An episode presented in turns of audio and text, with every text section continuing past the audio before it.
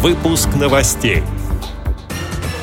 Вице-президент ВОЗ Лидия Абрамова высказала предложение по проекту образовательных программ. Специалисты КСРК ВОЗ разрабатывают серию познавательных видеороликов. В Новосибирске завершилась Международная школа ассистивных услуг. Республиканский фестиваль музыки «Трепетные звуки» прошел в Башкирии. Далее об этом подробнее в студии Анастасия Худякова. Здравствуйте! Здравствуйте!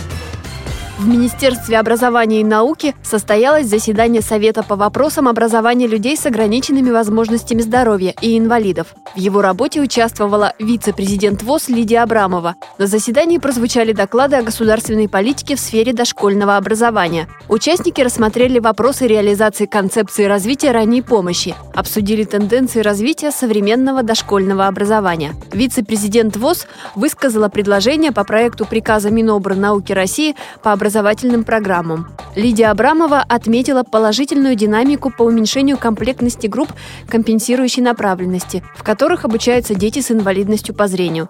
Вместе с тем в приказе не предусмотрены помощники для незрячих детей, хотя для других категорий инвалидности такие штатные единицы существуют, передает пресс-служба ВОЗ.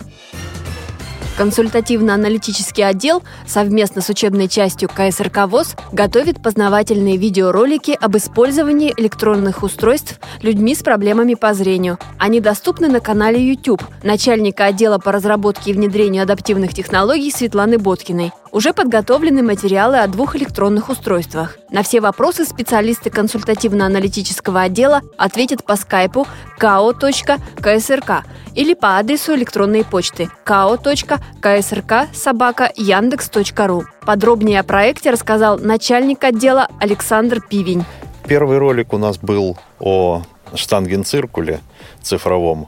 Этот прибор, он не разрабатывался специально для незрячих. Я его отыскал в интернете, приобрел и определил, что его легко подключить к компьютеру или мобильному телефону и снять с него информацию с помощью программ экранного доступа. А второй ролик, который мы записали, он был о говорящей рулетке. Этот прибор, он специально разрабатывался для незрячих, и кардинально отличается. Вот есть два полюса таких разных. Один прибор, который не разрабатывался, но доступен, а другой, который специально разрабатывался для незрячих и тоже доступен и говорящий. Мы, в общем-то, не ставим задачей обучить человека пользоваться этим девайсом, а просто информировать людей, что такое есть. А учиться это уже нужно читать подробно инструкции и так далее. Это значительно более долгий процесс, поэтому мы решили подавать информацию в таком кратком виде, чтобы люди просто сориентировались, что вот это есть, и если кому-то это интересно, тогда он будет это или приобретать и изучать самостоятельно, либо, опять же,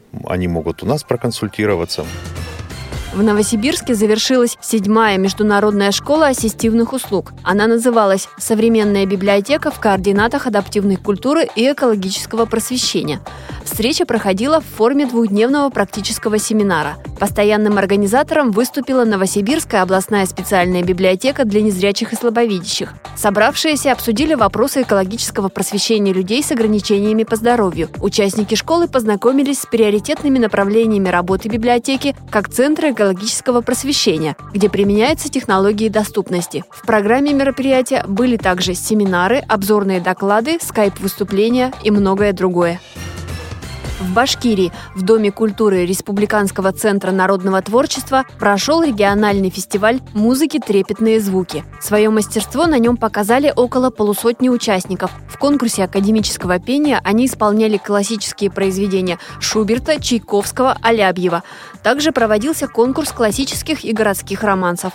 По итогам фестиваля в конкурсе академического вокала первое место занял Валерий Грызлин из Белорецка. Второй стала Светлана Мусина из Уфы. Третье место досталось Альфие Ахмаевой, также из Уфы. В конкурсе романсов победу присудили Татьяне Сапаровой из Стерлитамака, второе место у Юлии Шаймардановой из Уфы, третье место разделили Надежда Киселева из Белорецка и Марина Иванова из Уфы. Лучшим концертмейстером жюри признала Надежду Латипову. Много лет она готовит музыкантов к многочисленным конкурсам и фестивалям, а также аккомпанирует участникам на самих выступлениях, сообщили в Башкирской республиканской организации ВОЗ.